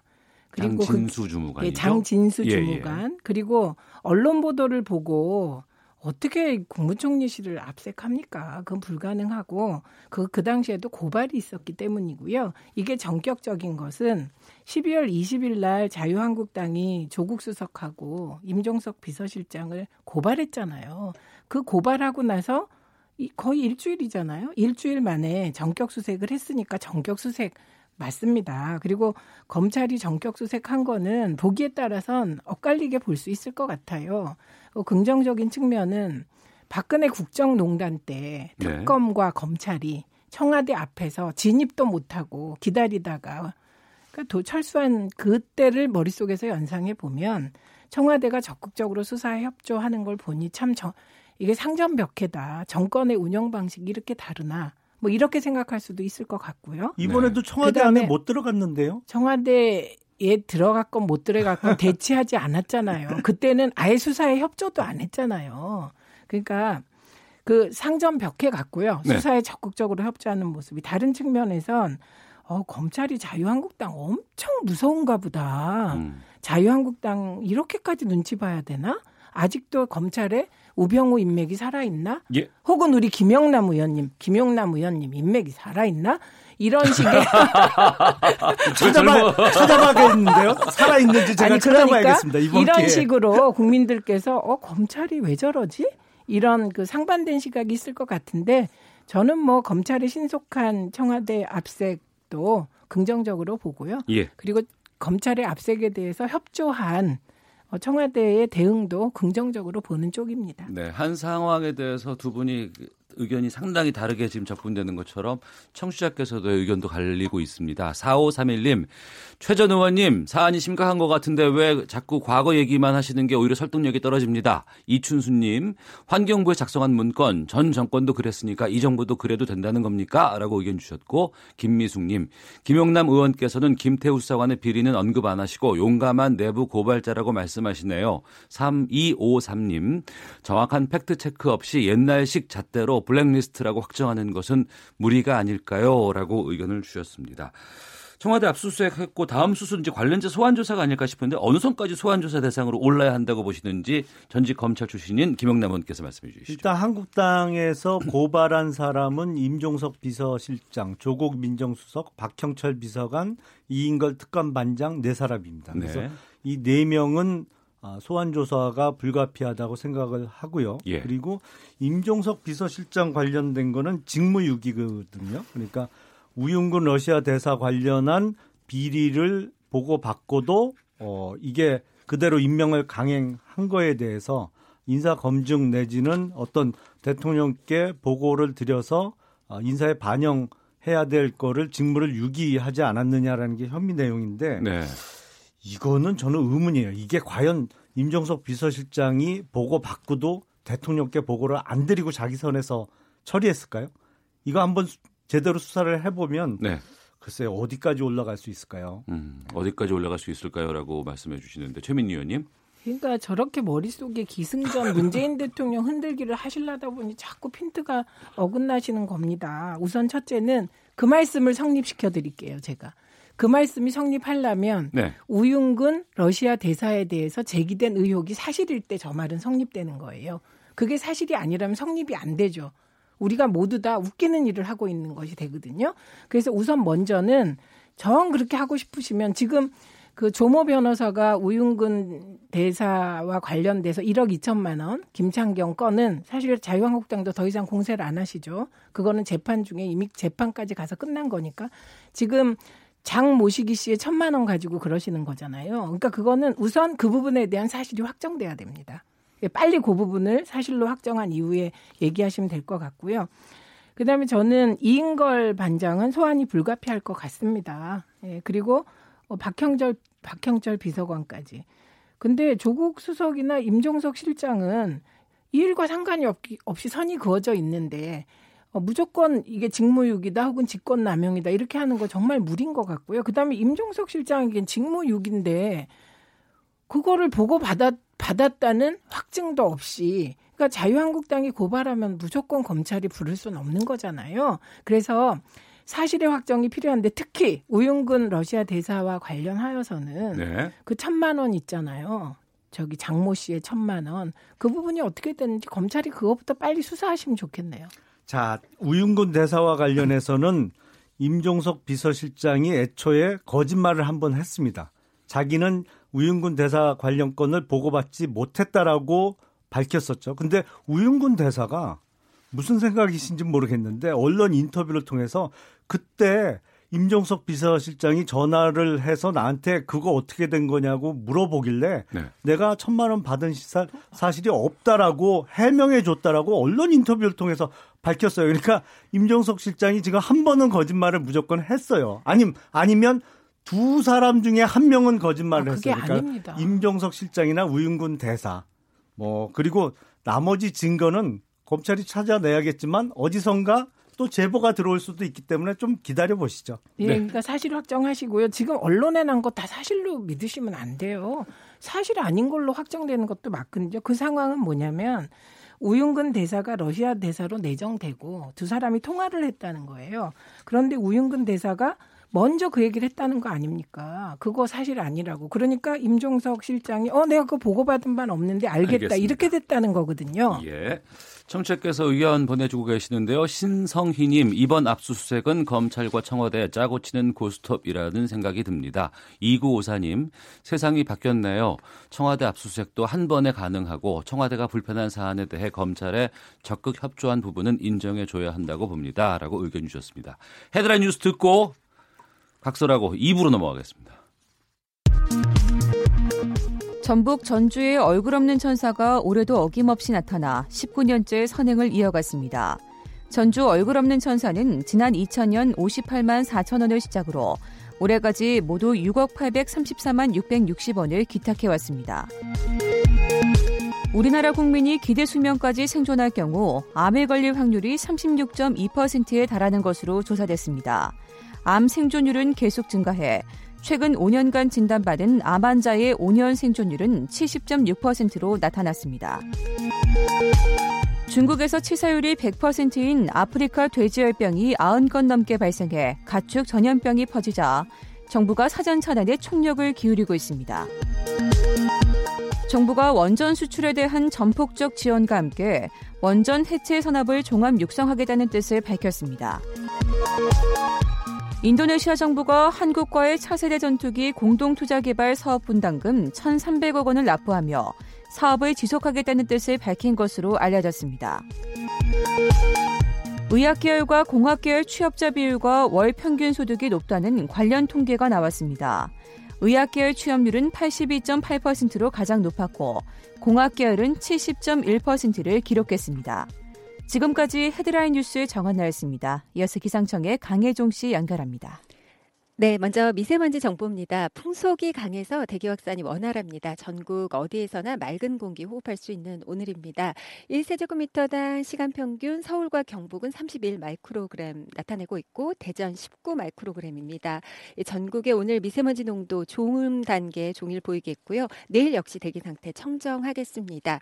갑작스레 한겨울 날씨가 찾아왔습니다. 서울의 아침 최저 기온 평년보다 6.9도나 낮은 영하 11.8도로 출발 출발했고 내일은 영하 13도로 더 내려갑니다. 이 한파특보 발효 중인 곳이 상당히 많고요. 바람까지 불어서 체감 온도는 더욱 낮으니까 건강 관리에 유의하셔야겠습니다. 오늘 대체로 맑겠고 호남 서해안과 제주 산지에만 내일까지 많은 눈이 예보돼 있습니다. 제주 산지에는 10에서 30cm, 또 호남 서해안과 제주는 내일 오후까지 2에서 7cm, 충남 서해안과 호남 내륙 최고 3cm의 눈이 내리니까 대비하셔야겠습니다. 내일 대체로 맑은 가운데 역시 충남 서해안은 새벽 한때, 호남과 제주는 오후까지 눈이 이어지겠습니다. 이 당분간 대부분 지방 바람이 강하겠습니다. 특히 해안과 제주에 바람이 무척 심할 걸로 보여지고요. 대부분 해상의 물결 또한 높겠습니다. 내일 서울의 아침 기온은 영하 13도, 낮 기온은 영하 4도 정도로 낮에도 영하권을 맴돌겠습니다. 오늘 낮 최고 기온 영하 6도로 예상되고 지금 서울의 기온은 영하 8.9도, 습도는 15%입니다. 지금 지금까지 날씨였고요. 다음은 이 시각 교통 상황 알아보겠습니다. KBS 교통정보센터의 박소영 리포터입니다. 추운 날씨에 차량 고장이 많고요. 사고도 자주 발생하고 있습니다. 주의해서 운행을 하셔야겠는데요. 경부고속도로 서울 쪽으로 수원 부근에서 있었던 사고로 기흥부터 정체가 여전합니다. 평택 제천간 고속도로 평택 쪽으로는 안진터널 부근에서 사고가 발생해 정체가 심하고요. 서울 외곽순환고속도로 구리에서 판교 쪽으로 구리 요금소 부근에서 승용차 관련해 사고가 발생했습니다. 1차로가 막혀 있어서 뒤로 1km 구간에서 이동하기가 힘들고 일산에서 판교 쪽 청계터널 부근에서는 작업 여파를 받고 있습니다. 간선도로에서는 서부간선도로 서울 쪽으로 신정교부터 정체가 심한데요. 성산대교 남단에서 북단 쪽으로 이동하는데 3차로를 막고 작업을 하고 있습니다. 여파로 신정교부터 20분 넘게 걸리고 있고 강 동쪽으로는 올림픽대로 가양을 조금 못 간 지점에서 사고가 발생했습니다. 1차로를 막고 처리 작업을 하고 있어서 방화부터 10분 정도 걸리고 있고요. 이후로 여의도에서 청담 사이로 서행합니다. KBS 교통정보센터였습니다.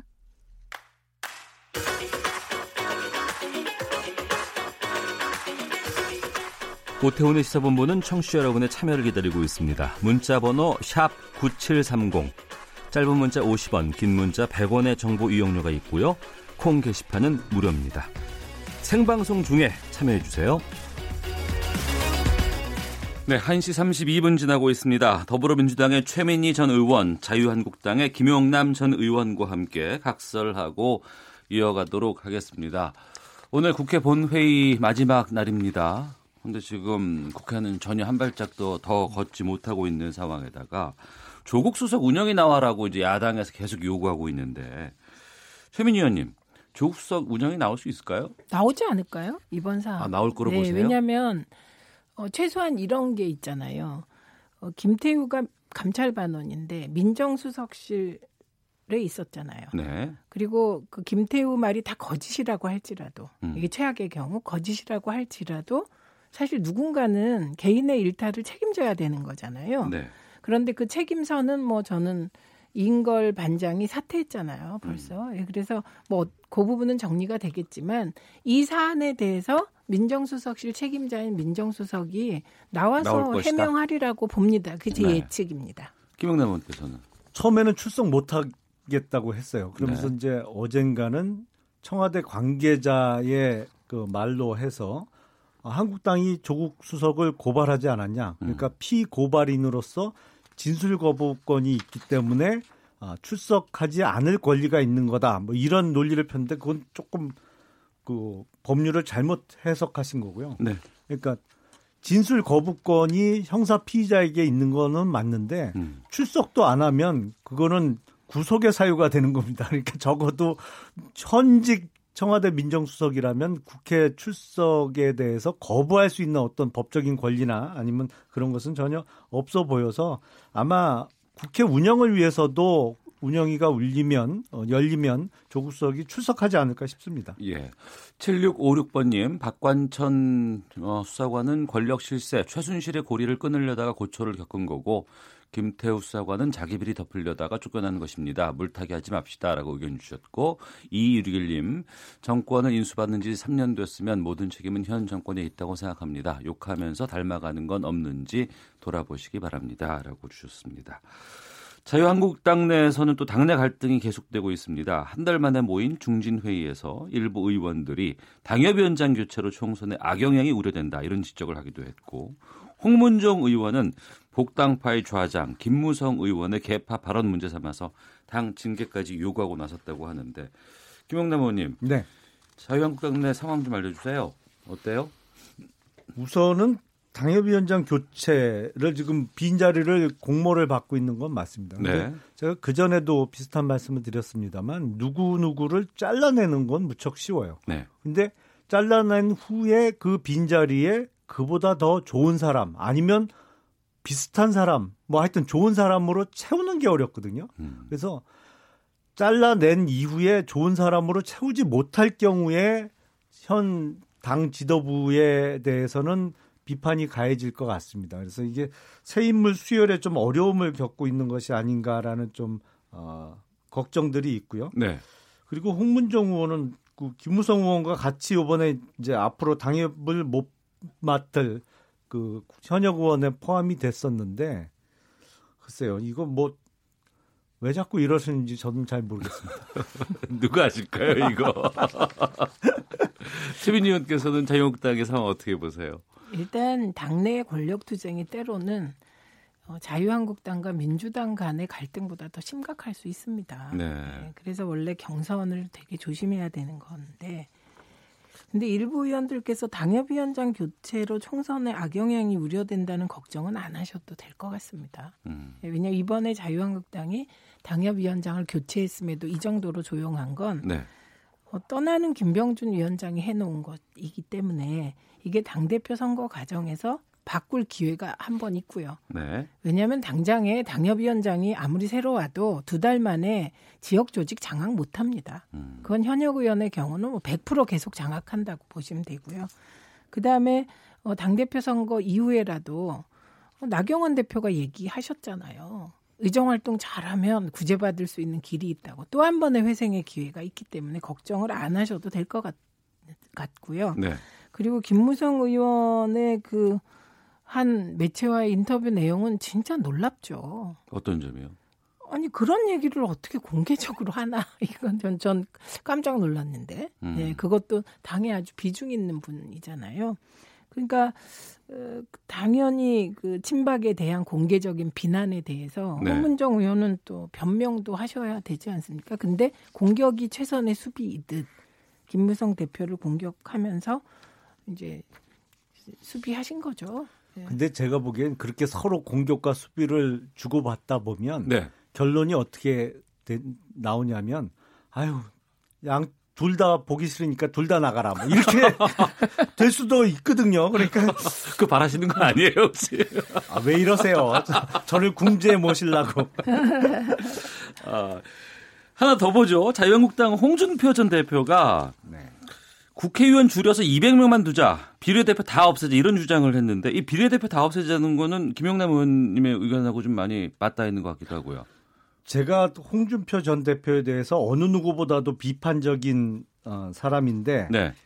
요거는 생각이 비슷합니다. 저는 그 비례대표제 국회의원은 우리 역사상 그 역사상의 소명을 다 한 제도라고 저는 생각을 하거든요. 그래서 대통령제와도 맞지 않고 여러 가지 뭐 개파 정치가 강화될 수 있는 위험성 등 여러 가지 폐해가 있기 때문에 아, 이거는 이번 기회에 줄이고 저는 뭐 이번에 국회의원을 300명에서 200명으로 줄이자는 말씀은 아니고 네. 비례대표를 최대한 줄여서 지금 253명이 아, 지역구 의원인데 적어도 250석 내외로 국회의원을 좀 줄이는 것이 효율적인 국회 그리고 먼 미래를 바라보면 우리가 통일하게 되면 북한에도 국회의원을 뽑아야 될 거 아니에요. 예. 그러면 뭐한 인구 비례로 해서 남한 한 200석, 북한 한 100석 해서 300명 정도로 통일 이후에도 국회를 운영하는 것이 효율적이지 않을까 싶습니다. 최빈 의원께서는 홍준표 전 대표의 이런 주장을 한 이유는 뭐라고 보세요? 그러니까 김영남 의원님도 그렇고 홍준표 대표도 그렇고 연동형 비례대표제가 자유한국당 내에서 반대가 훨씬 강하다는 것을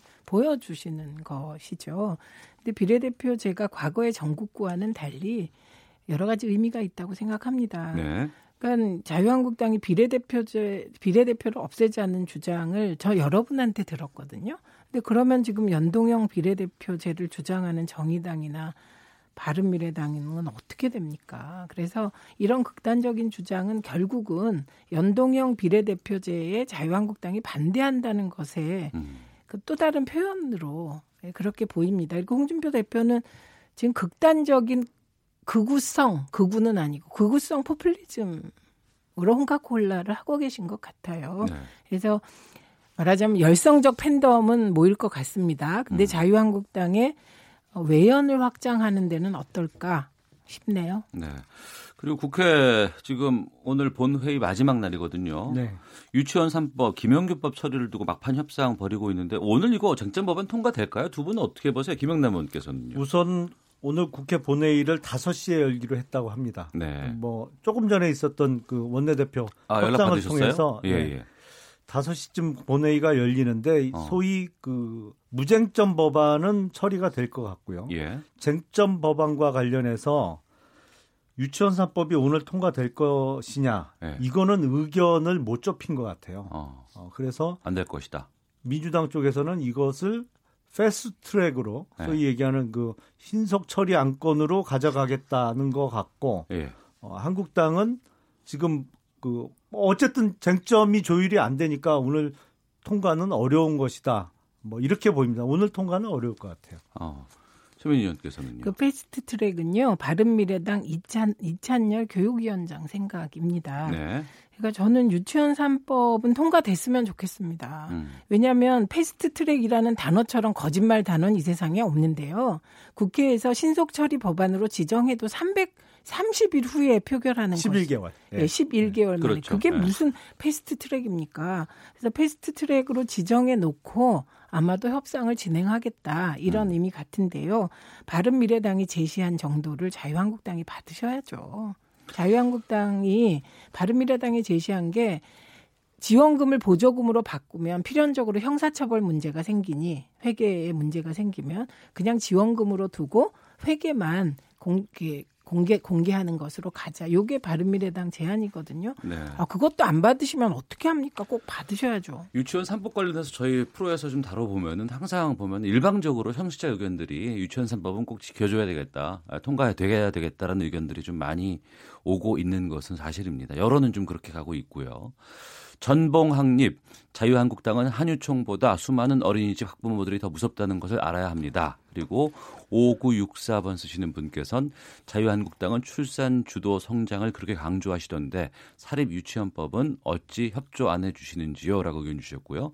7045님 두 분 말씀 재밌게 듣고 있습니다. 각설하고 코너가 오래 갔으면 좋겠습니다. 라고 의견 주셨습니다. 오늘이 각설하고 2018년 마지막 어, 시간이거든요. 두 분께서 올 한해 어, 인사도 좀 해주시고 형씨 여러분들께 내년에 어떻게 또 함께 하실지도 말씀해 주시죠. 최민희 의원님께서 먼저 말씀해 주세요. 아, 네. 어, 어쨌든 각설하고 코너가 저도 재밌습니다. 음. 예, 그리고 김영남 의원께서 워낙 말을 길게 안 하시다 보니까 네. 이렇게 주고받고 하니까 피로감도 덜한 것 같습니다. 근데 정치에 대해선 에, 저는 야당이 여당에 대해서 반대하고 뭐 그런 것은 당연하다고 생각합니다. 정치 공세도 당연한 권리고 숙명이라고 생각하는데 두 영역에 대해서만 이제는 좀 대안을 제시했으면 좋겠습니다. 평화 문제하고 네. 경제 문제에 대해서는 대안을 제시함으로써 국민의 마음을 가져가시면 어떨까 싶습니다. 김영남 의원님. 저도 각설하고 코너가 이제 가장 기다려지는 코너입니다. 고맙습니다. 그래서 예. 아, 뭐 방송을 하면서 즐기고 있는데요. 새해에는 얼마 전에 아, 문재인 대통령께서 성탄 메시지에 박노해 시인의 그, 그 겨울의 시를 인용하면서 이제 메시지를 보내셨어요. 그 시의 한 구절이 오늘 밤 장터의 거지들은 괜찮을란가? 뭐 이런 구절이 있죠. 근데 지금 경제 상황을 보면요. 장터의 거지를 걱정할 처지가 아니고 장터의 상인들이 지금 망해 나갈 판입니다. 그래서 2019년에는 제발 좀 경제 살리기에 집중하시고 좀 잘못된 정책을 수정하는 방향으로 결심만 해주시면 한국당도 적극 협조해 드릴 거라는 말씀을 드리고 싶습니다. 한 주간의 말말말로 정치권 이슈를 짚어보는 각설하고 더불어민주당의 최민희 전 의원, 자유한국당의 김용남 전 의원 두 분과 2018년 시간 마무리하도록 하겠습니다. 두 분 감사드리고요. 새해 복 많이 받으시길 바랍니다. 고맙습니다. 고맙습니다. 감사합니다.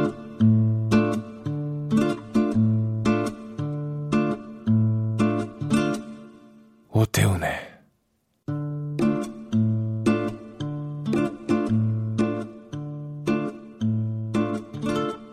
시사본부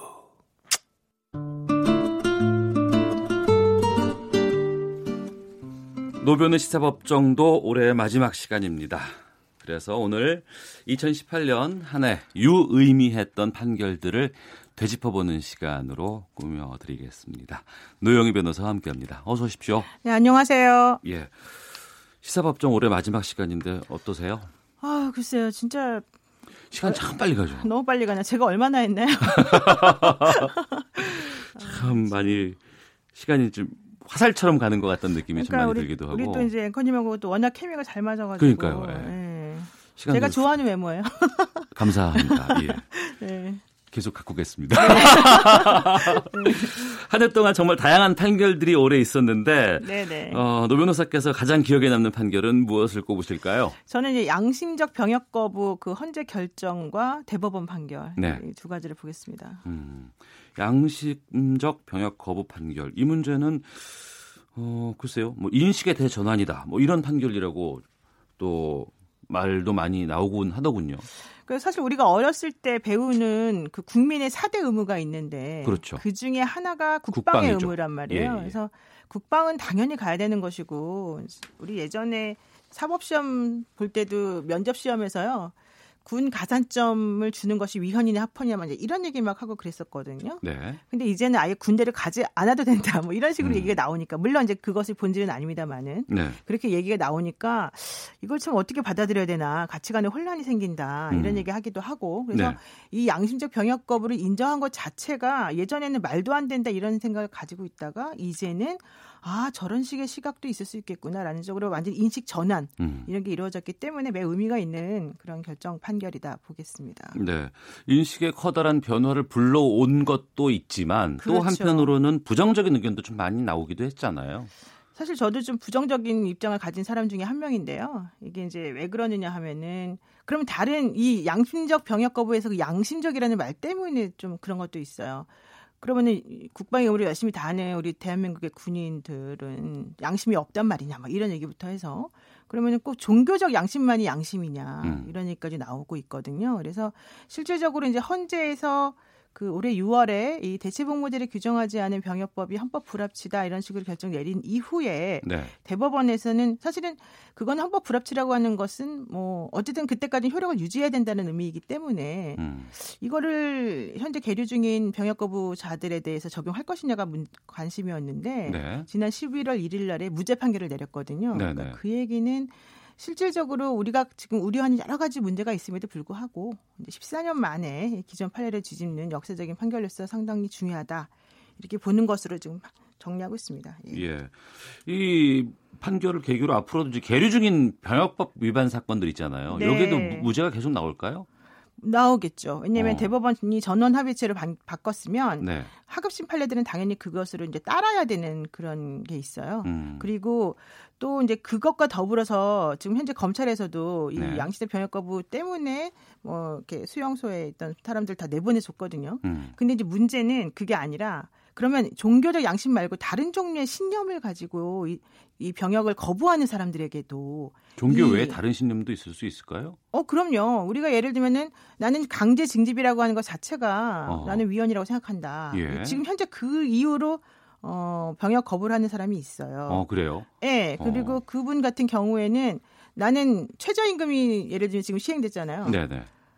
대, 뭐 군대 가봐라. 최저임금에도 못 미치는 임금을 받으면서 우리가 왜 그렇게 해야 되느냐. 음. 나는 이건 말이 안 된다. 이렇게 해서 주장하는 K 모 씨가 있어요.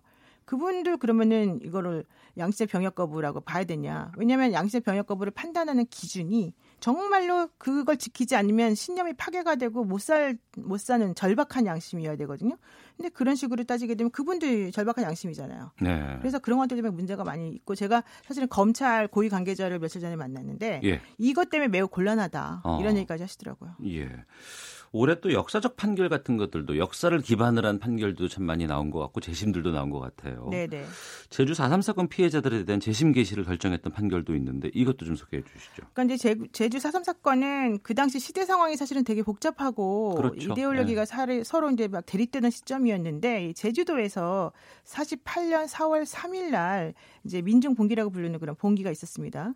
그러다가 54년 9월 21일까지 경찰하고 계속 충돌을 하면서 민간인들이 희생을 당한 그 사건이었는데 이제 이로 인해서 실질적으로 그 양모모라고 하는 사람이 1948년 12월에 그 내란죄 위반 또 뭐 국방경비법 뭐 위반 이런 식의 혐의를 받아가지고 군경으로 끌려가서 고초를 당하고 결과적으로는 엄청나게 고문을 당했어요. 네. 그러다가 구사일생으로 이제 살아나왔는데 이분들이 제주 4.3 도민연대라고 하는 그 단체의 도움을 받아서 18명이 우리 이거 뭐 인정 못한다 재심을 청구하겠다라고 해가지고 어, 했던 사건인데 이게 또 법원에서 재심 결정이 받아들여져서 네. 지금 이제 재판이 얼마 전에 있었습니다. 예. 음. 부디 죽기 전에 그 한을 풀어달라 이러한 그 4.3 생존 수영인들의 호소가 들리는 것 같기도 한데 검찰이 공소 기각해달라고 법원에 요청을 했다면서요? 이게 무슨 의미예요? 그러니까 공소 기각이라고 하는 것은 검찰이 제기한 공소, 그러니까 재판에 넘긴 그 과정 자체가 예. 잘못되었다. 어. 그러니까 검찰이 잘못했다는 걸 스스로 인정하는 모양새이거든요. 네네. 그러니까 어 이때 검찰이 뭐라고 했냐면 수사와 재판 과정에서 수용자들의 아픔이 있었다는 것을 인정하고 사과한다. 음. 이렇게 말을 했고요. 본인들의 공소 제기가 부적합했다는 걸 스스로 인정하는 아주 엄청난 자기 반성이다. 이제 이렇게 판단하고 있습니다. 예. 올해가 제주 4.3 사건 70주년 되는 해이기 때문에 상당히 그렇죠. 좀 의미가 있는 것 같은데 이 4.3 해결을 보기까지는 앞으로 갈 길도 많이 남아 있죠. 멀죠. 아, 진짜 사실은 이제 이번에 그 검찰의 그 과거사 진상조사위원회에서 여러 가지 이제 해영대복 지원 사건을 비롯해서 많이 지금 밝혀냈는데 사실은 그게 특별법에 의해서 이분들에 대해서 제대로 별도의 법률 규정이 있지 않는 한 네. 이분들에 대해서 또 제대로 된 피해 보상이 되는 게 되게 어렵거든요. 그래서 이제 재심 관련해서 아까 말했던 그 사건은 1월 17일 날 판결이 선고되는데 음. 선고에서 이제 이분들의 주장이 맞다는 게 드러나고 네. 그리고 네. 특별법에 의해서 이분들에 대해서 어떤 식의 절차를 밟아서 보상하는 게 맞다는 게 확인이 되어야지만 음. 또 현실적인 보상이 이루어지기 때문에 네. 이제 지금 제주 4.3 사건 진상 규명 및 희생자 명예회복에 관한 특별법에 의해서 이제 이분 분들에 대한 보상 같은 것이 이루어질겠지만은 어쨌든 갈 길은 아직 멀다 이렇게 보는 게 맞습니다. 네. 방금 말씀해 주셨던 그 검찰 과거사 위원회 여기에서 밝혀지는 부분들 또 여기에서 다루는 부분들이 우리 법률의 판결에 아픈 부분들이 다 거의 포함되어 그렇죠. 있잖아요. 그렇습니다. 여러 가지 것들이 새롭게 밝혀지기도 했습니다. 강기훈 유서대표 사건도 새롭게 과거사위원회에서 밝혀낸 거 아니에요? 그러니까 이게 강기훈 씨가 1991년 5월에 전국 민족민주운동 연합이라고 하는 전민연이라고 하는 그 단체의 그 동료, 네. 동료였던 이제 그 김기설 씨가 노태우 정권 퇴진을 외치면서 분신을 했을 때요 옆에 있었거든요. 근데 그때 그분의 유서를 대신 써주고 자살을 방조했다는 혐의로 기소가 돼서 1992년 징역 3년형을 확정받고 옥살이를 했어요. 네. 그런데 여기에 대해서 그 진실 화해를 위한 과거사 정리 위원회가 2007년에 필적 재검정을 해서 그 유서에 필, 필적하고 뭐 강씨 필적이 동일한 것으로 봤다고 하는 예전에 그 필적 감정 결과를 뒤집었죠. 네. 그러니까 대신 써준 게 아니었다 유서를 음. 그리고 자살 방조가 아니었다. 네. 그러고 나니까는 이제 이제 완전히 뒤집어져 버린 거 아니겠습니까? 음. 게다가 확인을 해봤더니 당시에 어, 정권 차원의 외압이 있었던 것으로 지금 얘기가 되고 있기 때문에 네. 이 사건으로 인해서 아, 국가수였는데 국가수도 음. 못 믿겠다 이런 이런 얘기까지 나옵니다. 네. 그러면 이제 이 강기훈 씨는 무죄를 확정받은 건가요? 예, 그렇습니다. 어. 그럼 유서 그 잘못 감정에서 이 큰 피해를 일으킨 그 필적 감정은 어떻게 됐어요? 근데 이게요. 참 좀 약간 여러분들 황당하다고 생각하실 수 있는데 소송을 걸었어요. 그 당시에 수사 기관이나 음. 또 우리 그 유서를 유서의 필적을 감정해 줬던 국가수 관계자들의 문제 아니냐. 네네. 근데 이게 소멸시효가 지났다는 이유로 음. 손해배상 청구를 인정하지 않았습니다. 얼마 전에 고등법원에서. 네. 그래서 이제 앞으로 대법원에 이제 가야 되겠지만은 음. 그게 어떻게 될지는 좀 지켜봐야 됩니다. 네. 그 당시에 대법원 전원 합의체가 상대방에 대한 종북 주사파 표현에 대해서 의견 표명에 불과하니까 이건 명예훼손이 아니다 이런 판결을 내렸거든요. 그렇죠. 이 판결에 대해서는 노영희 변호사께서는 어떻게 생각하세요? 저는 조금 이해가 안 가고요. 저뿐만 네. 아니라 수많은 법조인들에게 물어보아도 음. 종북 좌파 아니 좌파는 좀 그렇지만 종북 주사파 이런 표현은 그동안 계속 부정적인 이미지를 가지는 것으로 우리가 알고 왔는데 네. 이제 와서 의견 표명에 불과하기 때문에 명예훼손이 아니다 이런 판결은 좀 이상하지 않느냐라는 얘기가 되게 많았었고요. 예. 이게 이제 정치적 이념적 논쟁 과정에서 이 명예훼손이나 모욕의 범위를 어, 너무 넓게 인정하거나 경계를 음. 모호하게 하면 안 된다는 이제 법원의 의미다라고는 하지만 네. 글쎄 잘 모르겠어요. 이거는 이제 사실 명예훼손이라고 하는 것은 사실 적시 명예훼손은 없어져야 된다라고 하는 게 또 법조계 주류적 의견이기 때문에 음. 아마 그런 여러 가지 것들이 반영된 게 아닌가 생각이 네. 좀 듭니다. 예. 어, 앞서서 말씀해 주신 내용에 대해서 계속 문자가 오고 있다고 하는데 그 양심적 병역 거부가 아니고 집총 거부라고 해야 하는 게 맞습니다. 개인적 신념에 의한 병역 거부도 다 인정할 건가요? 이렇게 한주님께서 보내셨고 1935님 군대 가는 사람은 비양심이냐라는 말 자체가 양심에 대한 기본 의미를 파악하지 못한 표현입니다. 대체 복무를 잘 하면 됩니다. 종교적 병역 거부 관련해서 논란 많이 되고 있습니다. 저희가 내일 국방부 관계자와 대체 복무제 어떻게 가져갈 건지 좀 알아볼 예정이니까 내일도 좀 많은 청취 바라겠고요. 그리고 그 제가 알고 있기로는 양심적이라는 이 용어가 양심 비양심 이것이 아니고 그 외국에서 쓰는 그 용어를 그냥 번역해서 왔기 때문에 그런 측면이라는 얘기도 좀 많이 들었던 것 네, 같아요. 네, 맞습니다. 아까 그 어떤 문자 보내주신 분이 지적한 것처럼 네. 그 양심적 병역 거부의 그 양심을 잘못 이해하고 있기 때문에 당신들이 이해를 못하는 거다. 그 말이 사실은 딱 맞는 말인데 음. 이제 그럼에도 불구하고 우리들이 받아들이는 그런 것으로는 조금 이해가 안 간다라는 식의 좀 표현이 있기 때문에 이제 제가 아까 말씀을 드렸던 건데요. 네. 그 양심이라고 하는 것은 우리가 알고 있는 양심 비양심이 아니라 본인이 정말로 그것을 본인의 신념으로서 지키고자 하라고 하는 어. 그러한 종류의 깊고 내밀한 정도의 그런 철학적 가치를 말하는 거거든요. 예. 그래서 그 양심을 지키지 않고서는 결단코 못 살겠다. 음. 내가 뭐 균형적인 사고 방식을 가지면서 생활할 수 없다. 이런 정도 이르는 것을 우리가 양심이라고 보통 말합니다. 네. 자, 올 한 해를 돌아보는 시간 가져봤는데 올 한 해 사법계에 대해서 노영희 변호사께서 점수 주신다면 몇 점 주시겠습니까? 올, 올 한 해 사법계는 거의 뭐 30점 정도 되지 않을까요? 그 과락인데요, 그거는? 그러니까 저 이러다가 진짜 혼날 것 같긴 한데 네. 너무 부끄럽습니다. 예. 네. 어, 3253님께서 노 변호사님의 스타일은 오태훈 앵커님인가요? 저의 취향 저격은 노영희 변호사님입니다. 우와. 내년에도 사이다 논평 기대할게요. 라고 어휴, 의견 고맙습니다. 주셨습니다. 자, 우리 사회 아직까지 해결되지 못한 적폐들도 많이 남아 있는 것 같습니다. 이런 판결들이 좀 그런 것들을 시원하게 해줄 수 있는 그런 날 기대해 보겠습니다.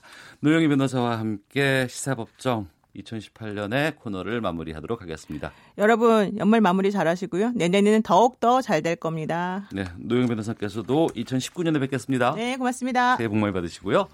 자, 오태훈의 시사본부 오늘 소식 여기서 인사드리겠습니다. 내일 오후 12시 20분에 다시 찾아오겠습니다. 지금까지 시사본부의 오태훈이었습니다. 안녕히 계십시오.